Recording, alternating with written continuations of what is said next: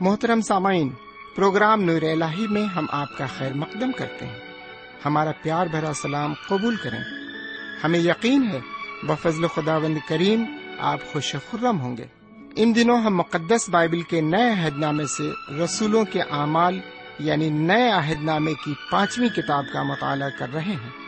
اس کتاب کا خاص مقصد یہ بتانا ہے کہ یسو کے ابتدائی پیروکاروں نے روح القدس کی رہنمائی میں یسو کی خوشخبری کو یروشلم اور پورے یہودیہ اور سامریا میں، بلکہ زمین کی انتہا تک کیسے پھیلایا؟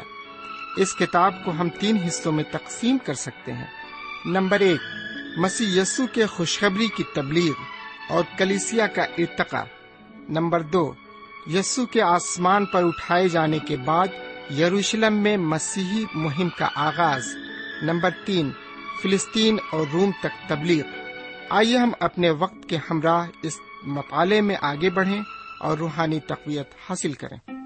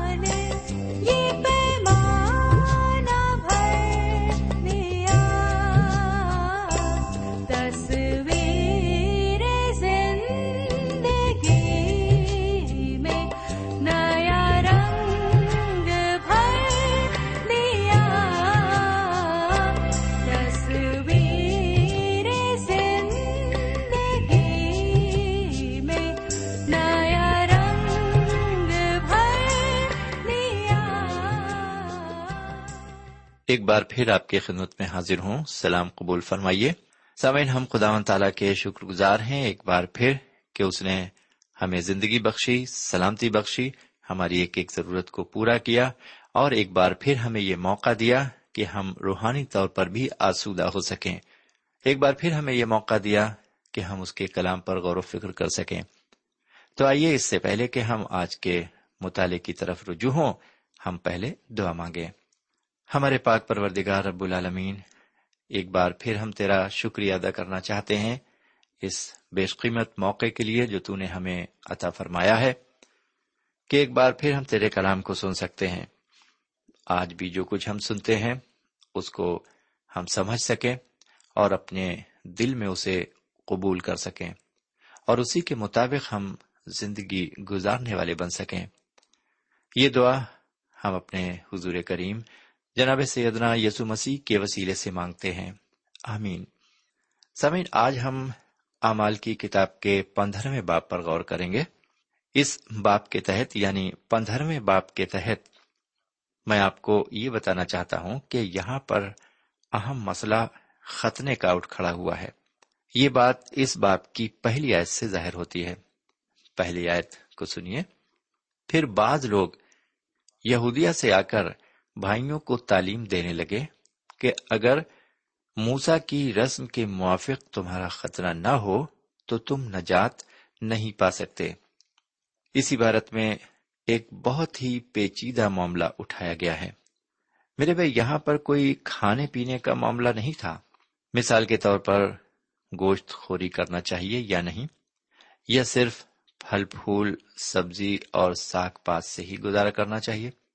اکثر ایسا دیکھنے میں آتا ہے کہ جو لوگ روزانہ گوشت کا استعمال کرتے ہیں، وہ دوسروں کو جو گوشت نہیں کھاتے یا کم استعمال کرتے ہیں، انہیں حقیر نظروں سے دیکھتے ہیں اور عام طور سے انہیں کنجوس بھی کہا جاتا ہے۔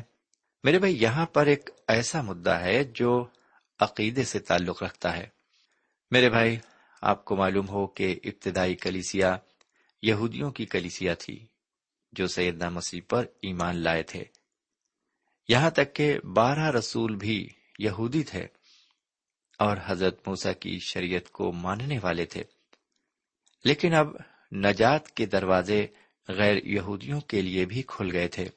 ہم نے مطالعے کے دوران دیکھا تھا کہ رسولوں اور شاگردوں پر روح القدس کا نزول عید پینتیکس کے دن یروشلم میں ہوا۔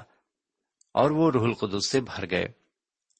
اسی طرح سے روح القدس کنلیوس اور اس کے گھر میں بیٹھے ہوئے لوگوں پر قیصریا میں اس وقت نازل ہوا جب جناب پترس رسول انہیں جناب سیدنا مسیح کے بارے میں بتا رہے تھے۔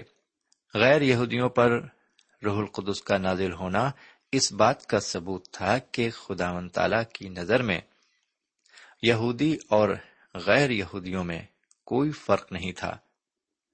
خدا و تعالی کی نظروں میں مختون اور نامختون میں کوئی فرق نہیں تھا۔ لیکن یہاں پر یہ پیچیدہ مسئلہ پیش ہوا۔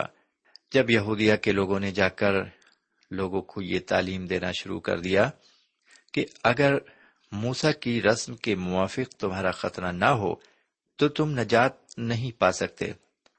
ان کا شاید یہ کہنا ہوگا کہ ایسی تعلیم سے غیر یہودی برگشتہ ہو جائیں گے اور ختنے کی تکلیف کو نہ برداشت کر سکنے کی وجہ سے سیدہ مسیح پر ایمان نہیں لائیں گے۔ میرے بھائی، ختنے کی رسم ایک اہم رسم تھی اور اسرائیلیوں کے لیے جو حضرت موسا کی شریعت کو مانتے تھے، ختنہ کرانا ضروری تھا۔ سمن اب یہاں پر کلیسیا کے لوگوں کے درمیان عقائد میں اختلاف پیدا ہو گیا تھا۔ حضور کریم نے ان سے کہا تھا کہ تم تمام دنیا میں جا کر ساری خلق کے سامنے انجیل کی منادی کرو۔ جو ایمان لائے اور بپتسما لے، وہ نجات پائے گا۔ اور جو ایمان نہ لائے، وہ مجرم ٹھہرایا جائے گا۔ میرے بھائی، یہ تھا حضور کریم کا فرمان، جو مرخص رسول کی انجیل کے سولہویں باپ کی پندرہویں اور سولہویں آیت کی عبارت میں پایا جاتا ہے۔ یہاں پر ایمان پر زور دیا گیا ہے۔ جو ایمان لائے اور بپتسما لے، وہ نجات پائے گا۔ لیکن یہاں پر بھائیوں کو یہ تعلیم دی جا رہی ہے کہ اگر حضرت موسا کی شریعت کے موافق خطرہ نہ ہو، تو وہ نجات نہیں حاصل کر سکتے۔ یہاں پر ان کے لحاظ سے صرف خطرہ ہی نجات کا ذریعہ ہوا۔ سامعین، اب یہ مدعا اور پیچیدہ ہو گیا ہے۔ اب اس کے لیے ایک کونسل منعقد کی جائے گی۔ اس پر غور و فکر ہوگا اور تب فاضل بزرگ اور رسول اس پر کوئی فیصلہ دیں گے۔ اس لیے یہ ضروری معلوم ہوتا ہے کہ کچھ دیر اس ختنے کی رسم اور اس کی اہمیت پر غور کر لیا جائے۔ اگر ہم پرانے اہدامے کی پہلی کتاب، جو کہ پیدائش کی کتاب کے نام سے جانی جاتی ہے، اس کے اوراق کو پلٹ کر دیکھیں تو ہم اس کتاب کے سترویں باب میں خدا و تعالی اور حضرت ابراہیم علیہ السلام کے درمیان ایک عہد کا ذکر ملتا ہے۔ عبارت اس طرح مقوم ہے۔ اور میرا عہد جو میرے اور تیرے درمیان اور تیرے بعد تیری نسل کے درمیان ہے اور جسے تم مانو گے، سو یہ ہے کہ تم میں سے ہر ایک فرزند نرینا کا ختنہ کیا جائے۔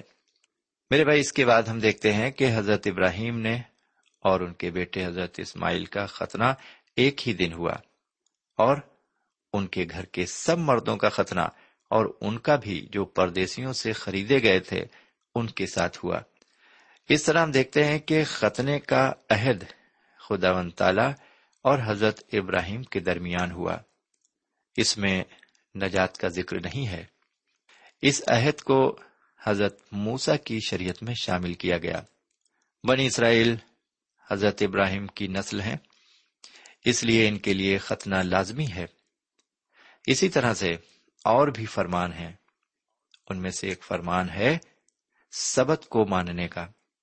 بائبل شریف کی ابتدائی کتاب پیدائش کے دوسرے باپ کی دوسری آیت میں دیکھیں تو وہاں پر اس طرح مرقوم ہے اور خدا نے اپنے کام کو جسے وہ کرتا تھا، ساتویں دن ختم کیا۔ اور اپنے سارے کام سے جسے وہ کرتا تھا، ساتویں دن فارغ ہوا۔ اور خدا نے ساتویں دن کو برکت دی اور اسے مقدس ٹھہرایا۔ ساتویں دن کو اس وقت سے لے کر لوگ مقدس مانتے آ رہے ہیں۔ لیکن خدا من تعالیٰ نے حضرت موس علیہ السلام کے زمانے میں جب اس نے اپنی قوم بنی اسرائیل کو مصر کی غلامی سے آزاد کرایا اور ان کی معرفت شریعت دی، تو خدا و تعالیٰ نے حضرت موسا سے یوں فرمایا، اور یاد رکھنا کہ تو ملک مصر میں غلام تھا، اور وہاں سے خداون تیرا خدا اپنے زوراور ہاتھ اور بلند بازو سے تجھ کو نکال لایا۔ اس لیے تیرے خداون تیرے خدا نے تجھ کو سبت کے دن کو ماننے کا حکم دیا۔ سامن یہ ایک آئین ہے جو خدا و تعالیٰ نے حضرت موسا کو بنی اسرائیل کو ماننے کے لیے دیا۔ بہرکیف آگے پندرہویں باپ کی دوسری آیت کو سنیے۔ پس جب پولس اور برنباس کی ان سے بحث، تکرار بہت ہوئی تو کلیسیا نے یہ ٹھہرایا کہ پولس اور برنباس اور ان میں سے چند اور شخص اس مسئلے کے لیے رسولوں اور بزرگوں کے پاس یروشلم کو جائیں۔ سمن، میں آپ کی توجہ اس بات پر دلانا چاہتا ہوں کہ حکیم لوکا کس بات کو پوشیدہ نہیں رکھتے۔ جی ہاں کسی بات کو وہ پوشیدہ نہیں رکھتے اور نہ ہی چھپاتے ہیں، بلکہ حقیقت بیان کرتے ہیں۔ اس آیت کے مطابق کہ ان میں بہت تکرار اور بحث ہوئی، خاص طور سے غور طلب ہے۔ میرا خیال ہے کہ حکیم لوکا اس بات کو ہمیں بتانا چاہتے ہیں کہ جب پولس اور جناب برنباس سے یہودیہ سے آئے ہوئے لوگوں کی ختنے کی رسم پر کافی تیز جھڑپیں ہوئیں، کیونکہ ان میں بہت تکرار اور بحث ہوئی۔ سامعین، ہمیں اس بات کو محسوس کرنے کی ضرورت ہے کہ یہاں پر دراصل انجیل کے لیے سوال اٹھایا گیا تھا۔ جیسا کہ میں نے پچھلے پروگرام میں بتایا تھا کہ یہودی ختنے کو اہمیت دیتے تھے اور ان کا عقیدہ ہوگا کہ ختنہ ہو جانے سے انسان نجات حاصل کر سکتا ہے اور نامختون شخص نجات کا وارث نہیں ہو سکتا جب تک کہ وہ مختون نہ ہو۔ اس مسئلے کو سلجھانے کے لیے کمیٹی منعقد ہوگی۔ سوائن لفظ انجیل کی خوشخبری نئے عہدامے میں دو مقصد کے لیے استعمال ہوئی ہے۔ اس کا پہلا مقصد خوشخبری کی حقیقت یا سچائی کو ظاہر کرنا ہے۔ جناب پولس، ان سچائیوں کو کرنتھیوں کے پہلے خط کے پندرہویں باب میں بیان کرتے ہیں۔ سیدنا مسیح کی سلیب پر موت ایک سچائی ہے۔ ان کا دفن کیا جانا اور ان کا مردوں میں سے جلایا جانا۔ جی ہاں میرے بھائی، یہ ایک سچائی ہے۔ اور اس طرح سے ہم دیکھتے ہیں کہ جناب پولس اس سچائی کو لوگوں کے سامنے بیان کرتے ہیں۔ بہر کیف، ہم ایک بار پھر امال کی کتاب کے پندرہویں باپ کی طرف واپس آتے ہیں اور جناب پولس رسول اور جناب برنباس کے ساتھ یروشلم کی طرف اپنا رخ کرتے ہیں۔ تیسری اور چوتھی آیت کو سنیے۔ بس کلیسیا نے ان کو روانہ کیا اور وہ غیر قوموں کے رجوع لانے کا بیان کرتے ہوئے فنیکے اور سامریا سے گزرے اور سب بھائیوں کو بہت خوش کرتے گئے۔ جب یروشلم میں پہنچے تو کلیسیا اور رسول اور بزرگ ان سے خوشی کے ساتھ ملے اور انہوں نے سب کچھ بیان کیا جو خدا نے ان کی معرفت کیا تھا۔ میرے بھائی، اس عبارت میں جناب پولس رسول اور جناب برنواس نے کلیسیا کے بارے میں سب کچھ مختصر طور پر اور گہرائی سے بیان کیا۔ آپ نے اس بیان کو انہوں نے یروشلم کی کلیسیا کے سامنے بیان کیا۔ جس طرح انہوں نے انتاکیا کی کلیسیا کے روبرو بیان دیا تھا وہ انہیں بتاتے ہیں، ہم نے خوشخبری کی تبلیغ کی، مردوں اور عورتوں نے سیدہ مسیح کو قبول کیا اور ان پر ایمان لائے۔ غلطیوں کے ملک میں لوگ حضرت موسا کی شریعت سے ناواقف تھے۔ انہوں نے سیدنا مسیح پر ایمان لا کر نجات حاصل کی۔ مطالعے میں آگے بڑھتے ہیں اور پانچویں آیت کو سنتے ہیں۔ مگر فریسیوں کے فرقے میں سے جو ایمان لائے تھے، ان میں سے بعض نے اٹھ کر کہا، ان کا ختنہ کرانا اور ان کو موسا کی شریعت پر عمل کرنے کا حکم دینا ضرور ہے۔ یہاں پر ہم دیکھتے ہیں کہ فریسیوں کے فرقے سے جو ایمان لائے، وہ انجیل میں کچھ جوڑنا چاہتے تھے۔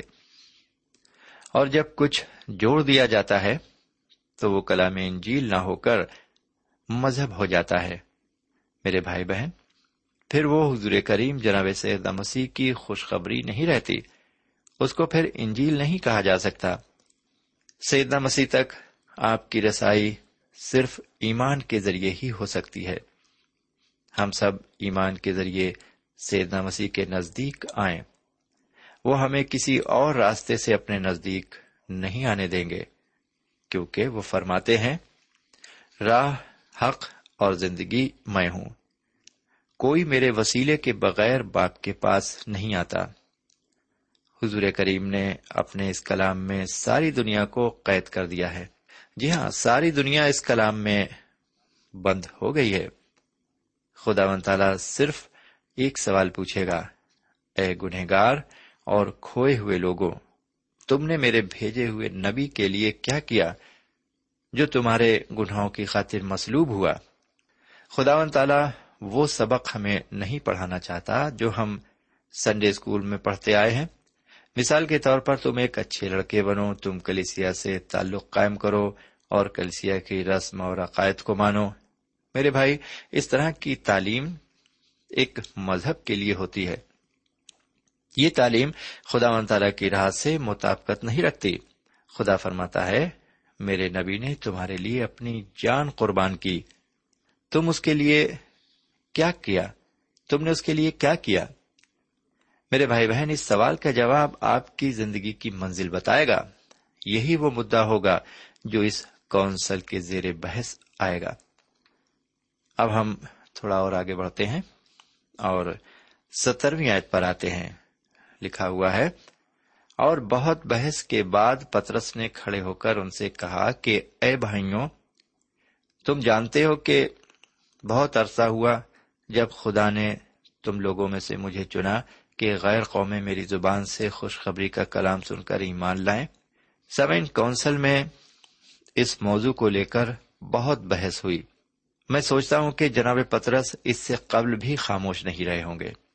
انہوں نے بحث میں حصہ ضرور لیا ہوگا، کیونکہ اگر یہ خیال کیا جائے کہ وہ اس وقت تک بالکل خاموش رہے اور کچھ بھی نہیں بولے، تو یہ ان کے مزاج کے برعکس تھا۔ ایسا نہیں ہوا ہوگا۔ انہوں نے اپنی اہمیت کو ضرور ظاہر کیا ہوگا۔ اب وہ اٹھ کھڑے ہوئے ہیں اور اب تک کے ہوئے بحث مباحثے کا خلاصہ بیان کریں گے۔ یہ ان کے لیے کوئی نئی بات نہیں تھی۔ وہ ایسے ہی فیصلے لیا کرتے تھے۔ جناب پتر رسول نے اس بات کا پہلے بھی اعلان کیا تھا جب وہ کنلیوس کے گھر گئے تھے، جس نے سیدہ مسیح کو قبول کر کے روح القدس کا بپتسمہ لیا۔ بالکل اسی طرح، جس طرح یروشلم میں رسولوں اور شاگردوں پر روح القدس نازل ہوا تھا۔ بہرکیف اس وقت جناب پترس رسول کو ایک بڑا جھٹکا لگا تھا۔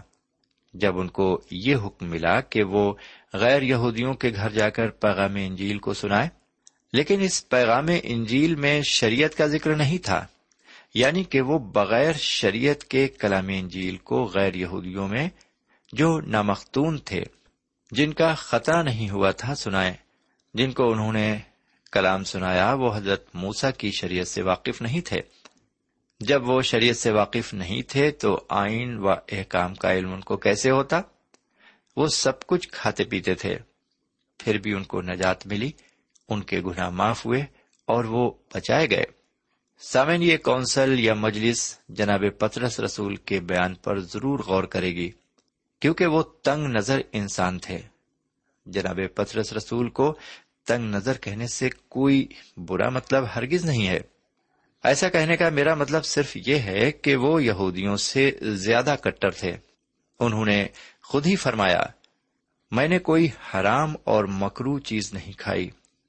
اور نہ ہی کسی غیر یہودی کے مکان میں داخل ہونے کی بات سوچی۔ وہ حضرت موسا کی شریعت کو اس طرح مانتے رہے جیسے کہ دوسرے لوگ مانتے تھے۔ اس لیے جب انہوں نے کھڑے ہو کر بولنا شروع کیا تو لوگ ان کی طرف متوجہ ہو گئے۔ سامعین، اب جناب پترس رسول اس بات کی گواہی دیتے ہیں کہ خوشخبری کے کلام کو غیر یہودیوں نے ان کے منہ سے سنا اور وہ ایمان لائے۔ کیا وہ نجات یافتہ ہوئے؟ جی ہاں میرے بھائی بہن، انہیں فضل کے ذریعے نجات ملی۔ یہ جناب پترس کے لیے ایک سبق تھا کہ نجات کا فیصلہ کھانے پینے پر منحصر نہیں ہے۔ ایک شخص گوشت کھاتا ہے اور دوسرا نہیں۔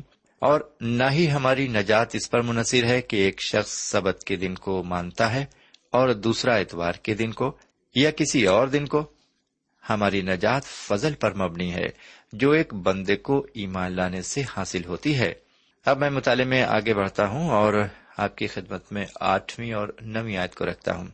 اور خدا نے جو دلوں کی جانتا ہے، ان کو بھی ہماری طرح روح القدس دے کر ان کی گواہی دی۔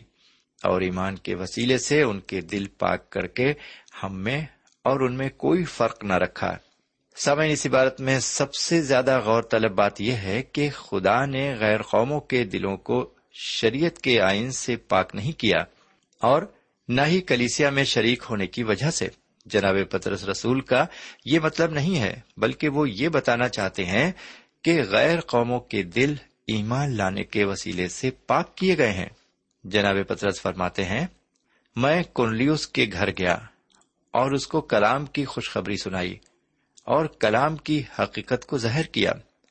کنلیوس نے یقین کیا اور اسے نجات ملی اور ان پر روح القدس نازل ہوا۔ میرے بھائی، صرف یہی ایک راستہ نجات پانے کا ہے۔ ایمان کے وسیلے سے ہی نجات ہے۔ میرے بھائی بہن، آپ کو اپنی نجات کے لیے کچھ نہیں کرنا ہے۔ سیدنا مسیح نے آپ کی نجات کے لیے سب کچھ کر دیا ہے۔ اس کام کو انجام دیے ہوئے انہیں تقریباً دو ہزار سال ہو چکے ہیں۔ میرے بھائی خدا و تعالیٰ آپ سے صرف یہ چاہتا ہے کہ آپ سیدنا مسیح کو اپنی زندگی میں قبول کریں، جنہوں نے میرے اور آپ کے لیے اپنی جان قربان کر دی۔ یہی شرط ہے۔ اب میں ایک قدم اور آگے بڑھتا ہوں۔ دسویں آیت کو سنیے۔ بس اب تم شاگردوں کی گردن پر ایسا جواں رکھ کر جس کو نہ ہمارے باپ دادا اٹھا سکتے تھے اور نہ ہم۔ خدا کو کیوں آزماتے ہو؟ سمین اس عبارت کے ذریعے جناب پترس رسول ایک بڑی حقیقت کا اقرار کرتے ہیں۔ وہ مجلس کے سامنے کہتے ہیں کہ نہ ہی وہ خود اور نہ ہی ان کے باپ دادا شریعت پر عمل کر سکے۔ کوئی بھی شخص اس بات کا دعوی نہیں کر سکتا کہ وہ شریعت پر پوری طرح سے عمل کرتا ہے۔ اگر وہ ایسا دعوی کرتا ہے تو وہ اپنے آپ کو دھوکہ دیتا ہے۔ لیکن یہاں پر جناب پترس بھری مجلس میں بڑی دلیری سے اقرار کرتے ہیں کہ نہ تو انہوں نے شریعت پر عمل کیا اور نہ ہی ان کے بزرگوں نے شریعت پر عمل کیا۔ میں نے اس سے قبل بھی یہ بات بار بار کہی ہے اور آگے بھی کہتا رہوں گا کہ شریعت کے اعتبار سے خدا و تعالی نے کسی کو نجات نہیں بخشی۔ کیا آپ جانتے ہیں ایسا کیوں ہے؟ ایسا اس لیے کہ کوئی بھی شخص شریعت کے آئین کو پوری طرح سے عمل میں نہیں لا سکتا۔ انسان کی بخشش صرف ایک چیز پر منحصر ہے، اور وہ چیز ہے ہمارا مسیح پر ایمان۔ ایمان حضور کریم سرور دو عالم جناب سیدنا مسیح کی موت پر اور ایمان ان کے مردوں میں سے جی اٹھنے پر۔ سیدنا مسیح کے اس جہان میں آنے سے قبل اسرائیلی قوم خدا و تعالی کے حضور قربانیاں گزرانتی تھی وہ ان قربانیوں کو ایمان کے ذریعے پیش کرتے تھے۔ لیکن حضرت آدم کا بیٹا حابل اس بات کو اچھی طرح جانتا تھا کہ اس کے ذریعے لایا گیا ایک چھوٹا سا بکری کا بچہ اس کے گناہوں کا کفارہ نہیں بن سکتا۔ لیکن وہ اس برے کی حقیقت کو اچھی طرح سمجھتا تھا، جس کا ذکر خدا و تعالیٰ نے اس کی ماں سے کیا تھا۔ اس نے کہا، میں تیری نسل اور عورت کی نسل کے درمیان عداوت ڈالوں گا۔ وہ تیرے سر کو کچلے گا۔ حابل نے اس بات کا یقین کیا۔ اس نے خدا و تعالیٰ پر اپنے ایمان کو قائم رکھا اور اس کا یقین کیا اور اس کی نجات ایمان کے وسیلے سے عمل میں آئی۔ وہ اپنے ایمان کے سبب سے بچایا گیا۔ میرے بھائی، ہم اس بات کا اقرار کیوں نہیں کر لیتے کہ ہم شریعت پر عمل نہیں کر سکتے؟ اس سے بڑھ کر ہماری ریاکاری اور کیا ہو سکتی ہے؟ جب ہم اس بات کو ظاہر کرنے اور یقین دلانے کی کوشش کرتے ہیں کہ ہماری زندگی اعلی اور روحانی ہے، ہماری زندگی پہاڑی باز کے اصولوں میں ڈھلی ہے اور ہم خدا و تعالی کے آئین کی تعمیل کرتے ہیں۔ سمن اس فرضی دکھاوٹ سے کوئی فائدہ نہیں ہے۔ سمن میں بڑی سنجیدگی کے ساتھ آپ سے یہ کہنا چاہتا ہوں کہ آپ اس بات کا اقرار کیوں نہیں کر لیتے کہ آپ گناہ میں جکڑے ہوئے ہیں؟ آپ اس بات کا اقرار کیوں نہیں کرتے کہ آپ خدا و تعالی کو اپنے اعمالوں کے ذریعے خوش نہیں کر سکتے؟ اور ایسا کرنے کی آپ پہ ہمت اور طاقت بھی نہیں ہے۔ آپ صرف کر سکتے ہیں، وہ یہ کر سکتے ہیں کہ آپ مسیح کو اپنی زندگی میں قبول کریں اور ان پر ایمان لائیں۔ خدا آپ کو ہدایت فرمائے۔ آمین۔ اب آج کا مطالعہ یہیں پر ختم کرتے ہیں۔ اجازت دیجیے خدا حافظ۔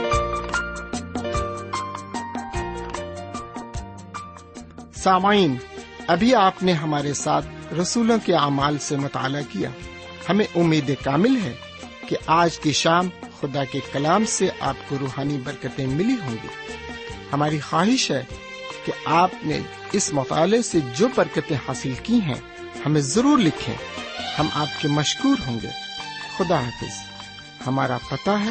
Programme Noor al post box number one five seven five Sialkot Pakistan. پتہ ایک بار پھر سن لیں۔ پروگرام نور ال پوسٹ باکس نمبر ایک پانچ سات پانچ سیال کوٹ پاکستان۔ اب آپ ہم سے ٹیلی فون اور ای میل سے بھی رابطہ قائم کر سکتے ہیں۔ ہمارا ٹیلی فون نمبر ہے nine two three four four six four zero four five seven eight. نو دو تین چار چار چھ چار صفر چار پانچ سات آٹھ۔ ہمارا ای میل پتا ہے۔ N A E M three nine four nine eight Hotmail dot com. N A E M three nine four nine eight Hotmail dot com. ہمارے پروگرام کا وقت اب یہیں پر ختم ہوتا ہے۔ اگلے پروگرام تک کے لیے اجازت دیں۔ پھر ملیں گے۔ خدا حافظ